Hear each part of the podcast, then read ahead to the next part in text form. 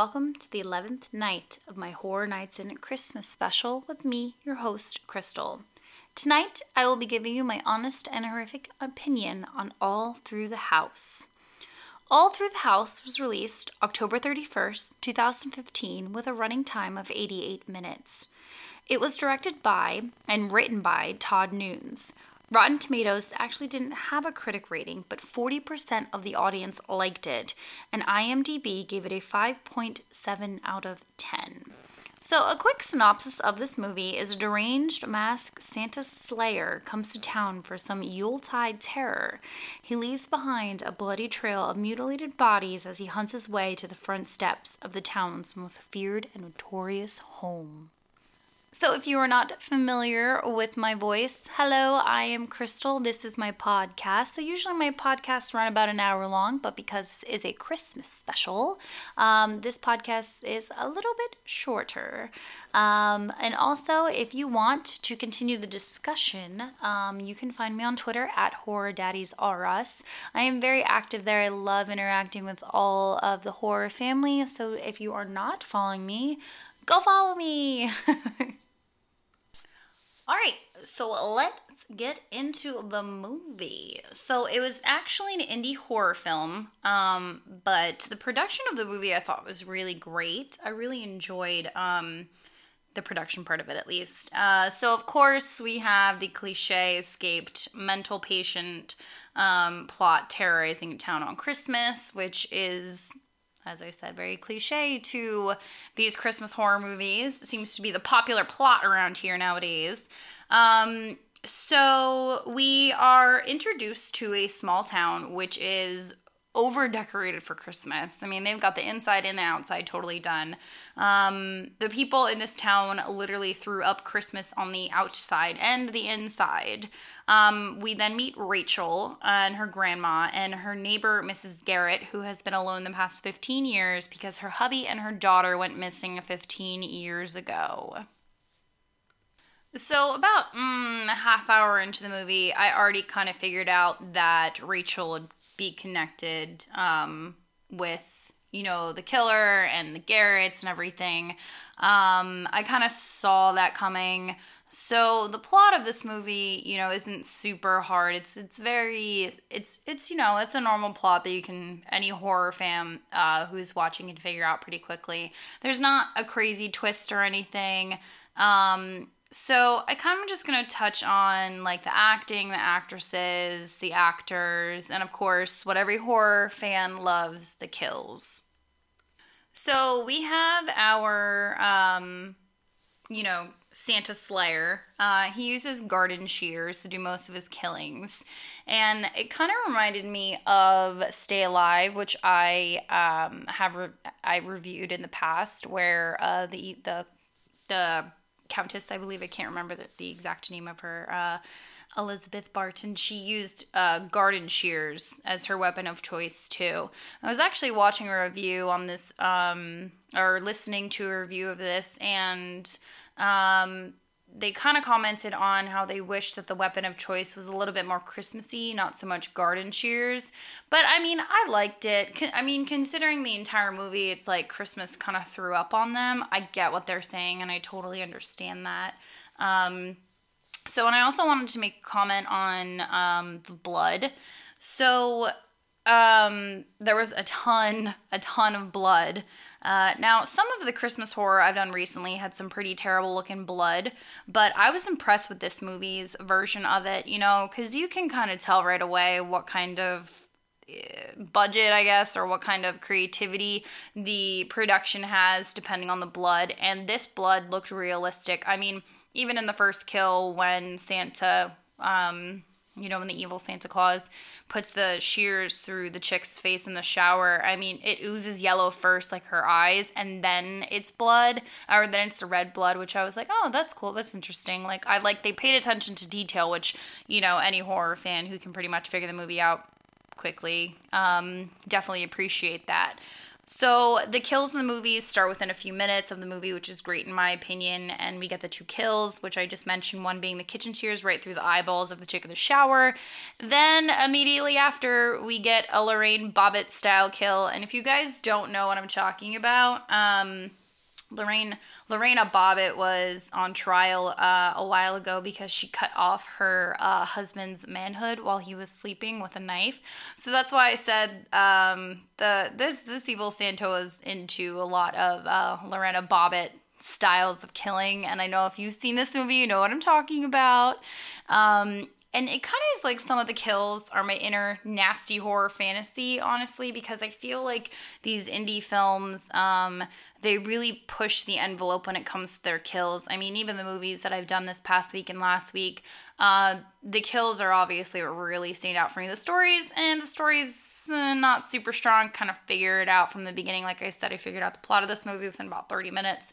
So I really liked the creativity with the kills because, and it's like the guys this happens to, they're kind of just like standing there like, and they're just like, they're totally paralyzed as he just goes for their manhood with his garden shears, and they kind of just let it happen. Like, yeah, I feel like I would run away, but then again, you know, you never know what you would do in these kind of situations. So the actress that stood out the most for me, and I think this is the same for other fans, is the lead, Rachel, played by Ashley Marie Nunez. She was in a bunch of other movies. She was in Death Ward 13 and Inhumane Resources. Now, I've never personally seen these movies, but of course, with the help of the internet, I found out what she was in. I think she had the most potential to be a scream queen in the future, and I hope she gets picked up by more mainstream films. Just because I thought she played it really well. I liked her. So anytime that she was on the scene, I'm glad that Todd Nunes picked her as his leading role, the leading actress, because I thought she did a great job. It kind of felt like, and you know, her friends, everybody in this movie was very pretty to look at, and they all had very nice big boobs, and I get why they were casted and dressed the way they were. Kind of felt like I was watching a Christmas horror porn for a little bit, just because of some of the ways they were dressed. But I mean, hey, I'm not judging. You know, whatever the directors and the production, however they feel that they need to grab our attention, they're all very pretty. But like I said, and even the girls that weren't the main girls, like the supporting cast girls, they were also very pretty too. They also had very appealing qualities to anyone who's into females. But yes, I did like Ashley Marie Nunez. I thought she did a great job in this role, and I really hope to see her in something that's more mainstream because I think that she did a great job. So also, I want to talk about the actor who played Santa, the evil Santa. So he was actually played by Lito Velasco, and obviously because he was the killer in this movie, he didn't exactly talk, but I wanted to kind of talk about the way that he portrayed the Santa. So I want to say he used his body to convey what he was doing. And if you listen to my podcast, The Girl in the Photographs, you know that I love, or even the Michael Myers special that I did back on Halloween, you know that I love when actors have masks on that are completely covering their faces, and they're still able to, you know, portray an emotion. And if you remember back, Michael Myers had the iconic head tilt, which I loved, and I thought it was, and I still obviously still think that it's one of the most iconic scenes in horror is when Michael Myers stands back and kind of tilts his head to the side and kind of, you know, surveys his work. And this is kind of what the killer did in this movie. His actions and his mannerisms, he was able to act even though he was the killer and he wasn't, you know, doing anything really besides killing the people in this movie. I also wanted to make a note on his mask. I really liked the Santa mask. It gave me Jeepers Creepers vibes, and I love the movie Jeepers Creepers. We're not going to talk about the director right now because ew, but Jeepers Creepers is one of my all-time favorite horror movies. I could watch that movie every single day and never tire of it. And honestly, after these Christmas horror movies are done, I cannot wait to get back to some real like horror movies, like no Christmas, no more killer Santas. Like I respect it, but Jeepers Creepers is one of my favorite movies. And also I really liked how we would get really good close up of his eyes. When that happened, it gave me very, another Michael Myers vibe and also Black Christmas vibes. Because obviously if you've seen that movie, you know what I'm talking about, where they would zoom into his eyes, even in the original version, 1976, I believe, to the 2006 version, you know, we'd always get a close-up of Billy's eyes, and this reminded me of that so much in this movie, and I just have to applaud the director, because he paid homage to the classic, you know, like Black Christmas, Maniac, Gremlins, and of course, Silent Night, Deadly Night. I also wanted to comment on the music in this movie. There were some scenes that I didn't feel the background music really went with what was going on. I mean, I'm all for listening to, you know, like a Holly Jolly Christmas and like, you know, the Carol of the Bells set to a murder scene. But I just feel like some of the music choices in the scenes I didn't really like. I think that they could have done a little bit differently. But of course, you guys, you know, that's just my opinion. I mean, but overall, this movie just paid so much homage to the 1980s slashers. You know, we have the very seductive females. We have lots of blood. There's a lot of graphic deaths. And like I said, predictable plot. There's also some dark humor thrown in there. And I did like the movie overall. I thought it was a fun watch. I was excited to see like the kills and see what would happen. And like I said, I mean, you know, the acting is the acting. It is what it is. It's an indie horror film, and you can only do so much. But I think that they did a great job. Some of the camera angles are really cool, too. Like when Santa walks outside. I say Santa. The killer walks out. Killer Santa walks outside, and he goes to grab the shears with the girl when she's running. And they kind of, like, pan to the shears, and he, like, grabs them and yanks them out of the ground. I thought that was a cool part of the movie. So, like I said, they did what they could with what they had, and I think that overall they did a good job. You know, and of course, anytime we see two people basically take their clothes off and start banging, we already know what's going to happen. We know that they're going to die next. And of course, anytime anyone's alone or anytime, you know, somebody's distracted by something, or if it's the actor who doesn't believe in that any of that stuff is actually happening, they're always the one that gets slaughtered next. I also wanted to take a second and talk about, Mrs. Garrett, who's played by Melinda Keering. I felt bad for her. I mean, after she, you know, her husband and her daughter go missing, she kind of goes a little bit crazy and, she, you know, she's a little off her rocker. She's got like weird mannequins in her house that she uses, to, I guess, just stand-ins or, like, reenactment for, like, her family. I mean, I did feel bad for her. I was reading another review, and they said that they didn't really like her too much, but I liked her. I thought she was a good element to the film, even though she was a little cray-cray. And, you know, she kind of reminds me of Jason Voorhees' mom in the first Friday the 13th. Just, you know, a little strange, a little odd.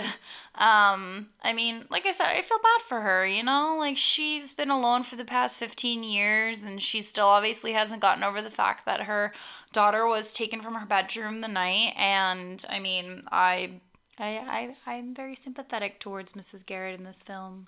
I also read there wasn't any CGI that was used in this film, which I thought was cool. Everything was just prosthetics and, you know, just a lot of frickin' fake blood, as I mentioned earlier. Yeah, so overall, I did like this movie. And I really hope that if you guys have not seen this movie, I would definitely check it out. I liked it. I thought it was a fun watch. It's definitely one that I'll watch again.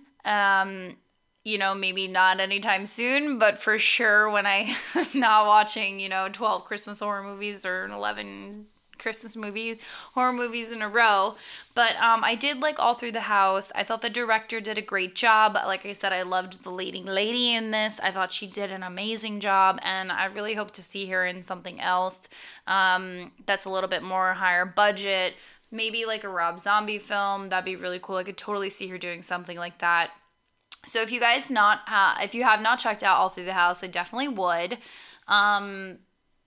And I wanted to make a really quick comment. So today I was actually, or this evening I was driving home from work, and I turned my radio on, and a Christmas song came on, and I don't know if it's because I've been watching too much Christmas horror lately, but for some reason, as soon as I heard the Christmas song come on, and I don't even remember, I think it was like the Holly Jolly, like have a holly jolly Christmas. I think that's the one that came on.